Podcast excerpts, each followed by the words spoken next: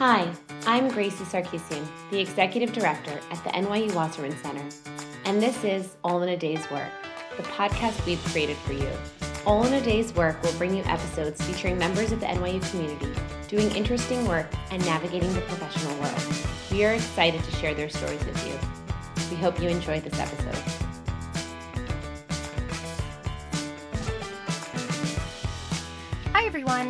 Is Sarah Rosenthal with another episode of All in a Day's Work.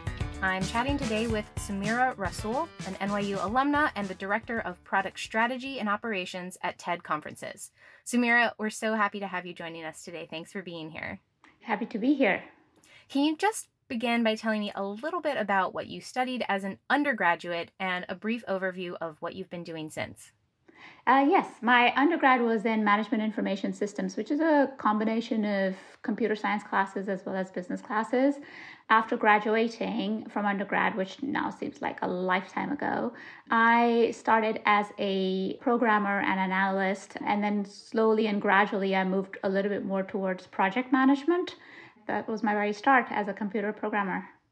So, you've spent a lot of time in the professional world in many different roles, companies. So, I'd love to start sort of early on in your career. Can you tell us about some of your very first professional roles and what your experience was like in them?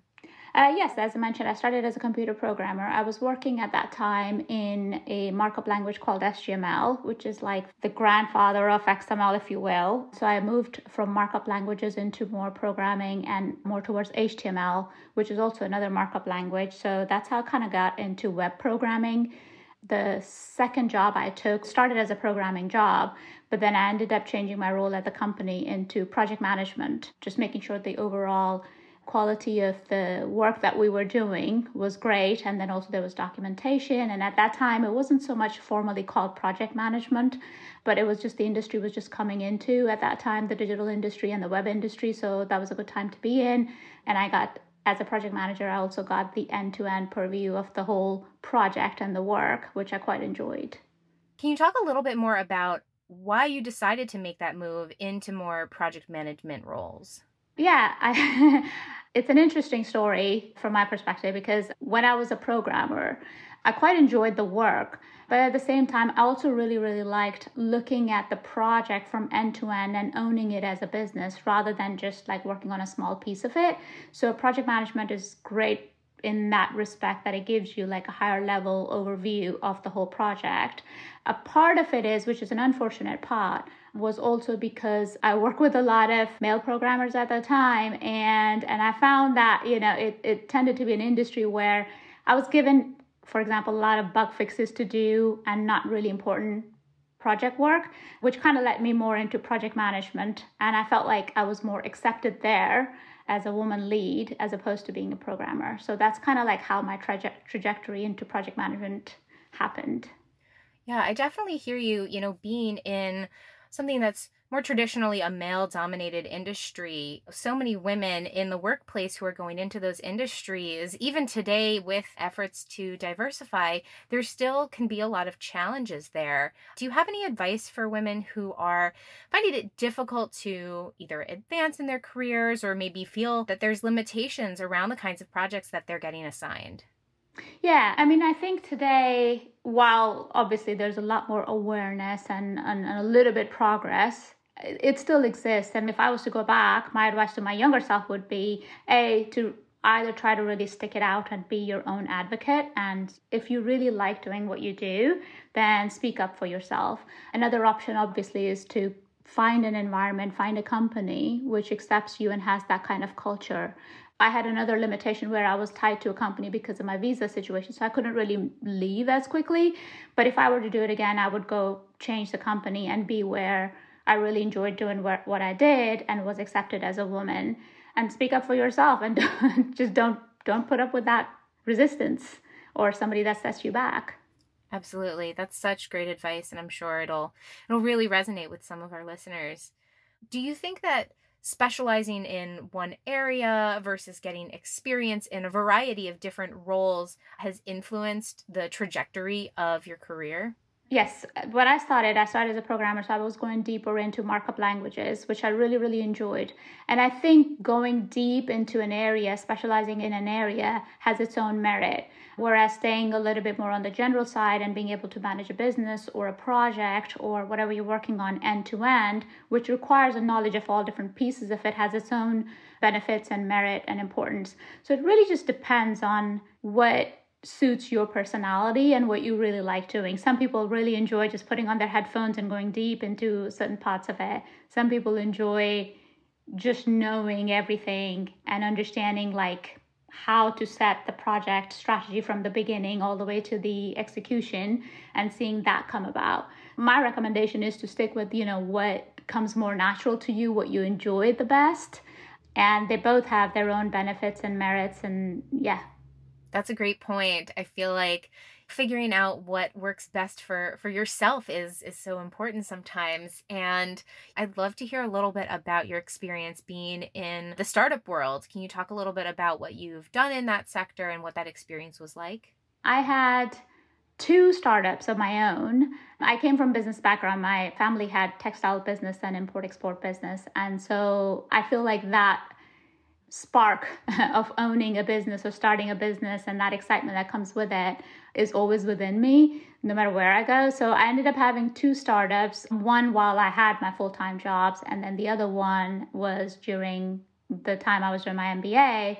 I really enjoyed both of those times because you learn so much in the startup world. You have to do everything from, you know, changing your printer paper yourself to all the little bits and pieces and even parts that you don't normally like doing at a job you have to own all of that. So and you learn a lot. You learn a lot firsthand by working with people dealing with people. You have to sell your product. You have to sell your vision to people to come and join you.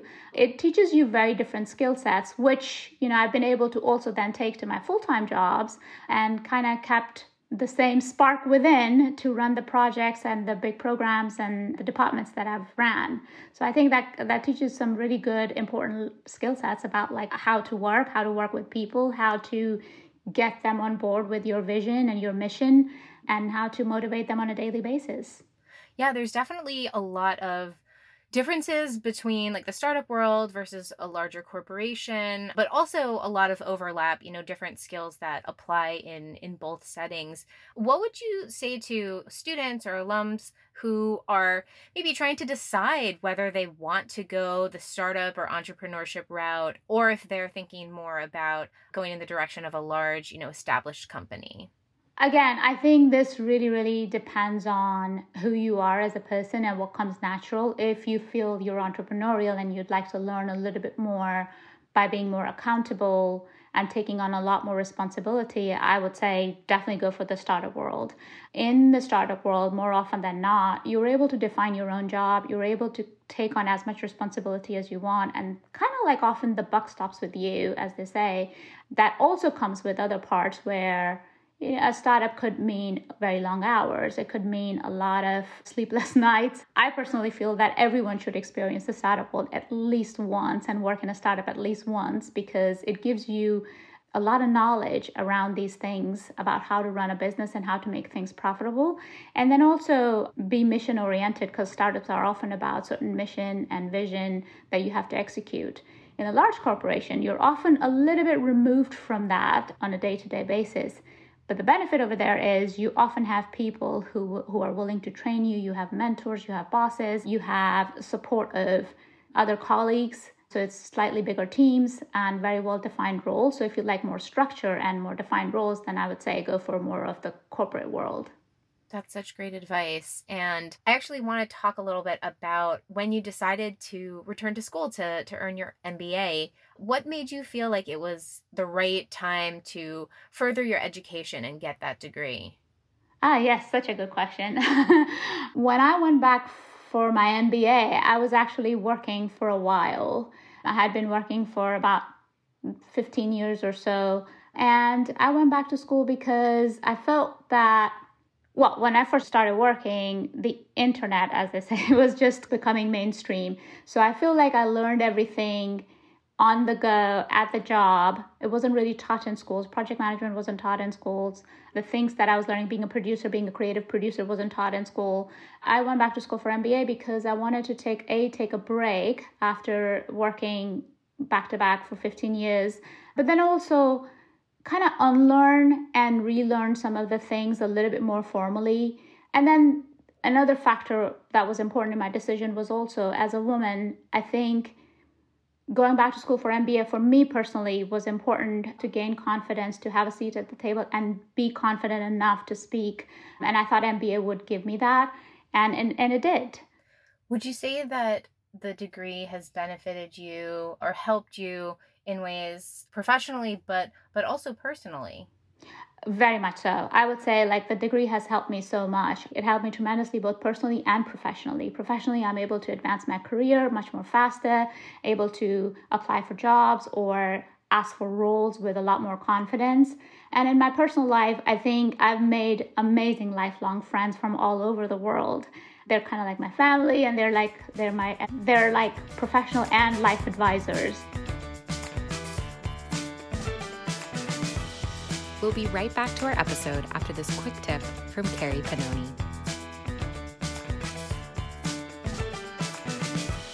I've worked with many students and alumni over the years who are considering making a career change. The challenge is that there's a lot of elements that come into play when we're considering any type of transition, be it a change of industry, a change of job function, or oftentimes a change of both. One of the most helpful ways to get started is to conduct a self assessment and reflect on your own past academic and professional experiences. Your interests and your values can also evolve as you experience new situations. So it's very important to check in with yourself and determine what have you enjoyed? What don't you like doing? What are you good at? What do you excel in but perhaps don't enjoy doing? And what are your priorities that you have in this moment that would help you make a more satisfying career decision. It's also important to think about your personal responsibilities. Are you location bound, or are you open to working in different areas, different cities, states, or countries? Is there a minimum salary level you need to maintain your lifestyle? Are you able financially and time wise to go back to school if it's required of a career change? These are really important questions to ask yourself during the self assessment phase. Once you've done that reflection internally, Consider next looking outward to explore the market and your options. Take note of the skills needed to be competitive in this new career and identify which skills you already have versus those you would need to learn or brush up on. This will allow you to start to carve out time, if needed, to gain new skills or new training that might be helpful. Lastly, it's very important to remember that every career change is different.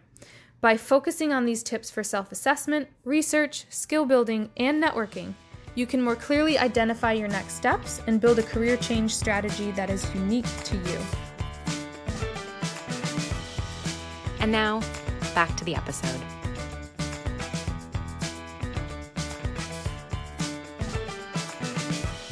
You know, you talked a little bit about some of the challenges that you faced in the professional world definitely in the last few years, there's been a lot more public awareness around the ways that there are challenges for women and for people of color in the workplace. How has your own awareness and understanding of these issues changed since you first started working, or even just within the last few years? So, when I first started, or even up until a few years ago, I wasn't as aware. I'll be honest, like, I wasn't as aware. And some of it might have to do with I didn't really have much of a choice, I felt, because A, I was on a visa, I'm a woman of color, and in order for me to stay in this country and continue to work, sometimes it was better just to keep my head down and keep working. Couldn't really speak up because that actually risked a lot for me personally. But over time, as I gained more confidence and I advanced more in my career, and once I got my green card and got my footing here in this country, I make sure now all the women that either report into me or I mentor or I work closely with, I make sure to speak up because I wish I had that kind of support system for me. But not to say that we can't provide that for others. And to me, I think it's important. I think it's important to A, speak up. I think it's important to stand up for each other. And I tend to do that often. So I think that's kind of how I've I've evolved and changed over the years I mean, that's really beautiful. And you have, throughout your career, you've worked so hard and, and in so many different capacities to make it to this very senior position where you have the opportunity to mentor and help women and, and people of color and folks who are here on a visa, you know, people who maybe 10 or 15 years ago might not have had the same kinds of opportunities or, or support systems that they have now in you and in so many others. Can you talk a little bit about what your experience has been like with mentorship? Uh, yeah, so I I make it a point to try to like give back. I think that as you advance in your career, it, it becomes our duty to look out for the generations behind us and to provide them that support system. So I, I do that. Anybody who wants to learn anything, for me, that's first and foremost. Like anyone who wants to learn anything, have ambition in their career, want to advance, I want to support them. I want I would like to support them. I I mean people that report into me even even in my own department if somebody says I'm not that happy or you know it's like I would like to do something different, I make sure to either help them find a different kind of role that they really would like in our department or organization. And if not then I've often even helped my mentees in getting new jobs or finding the right fit elsewhere. So I think it's important that people are happy. I think it's important that they're able to find work that suits their personalities and their skill set and what they really want to do because only then you're able to excel yourself. These relationships, whether you're a mentor to somebody or your colleague or an advisor, these relationships to me are lifelong. The way I look at it, jobs come and go, but these relationship and your network is there forever. So I think it's also supporting others and mentoring them is also quite beneficial. So, for anyone who maybe is looking to find mentorship within their company, or maybe for folks who are looking to find ways to advocate for people who are early on in their career, do you have any advice for for either of those groups?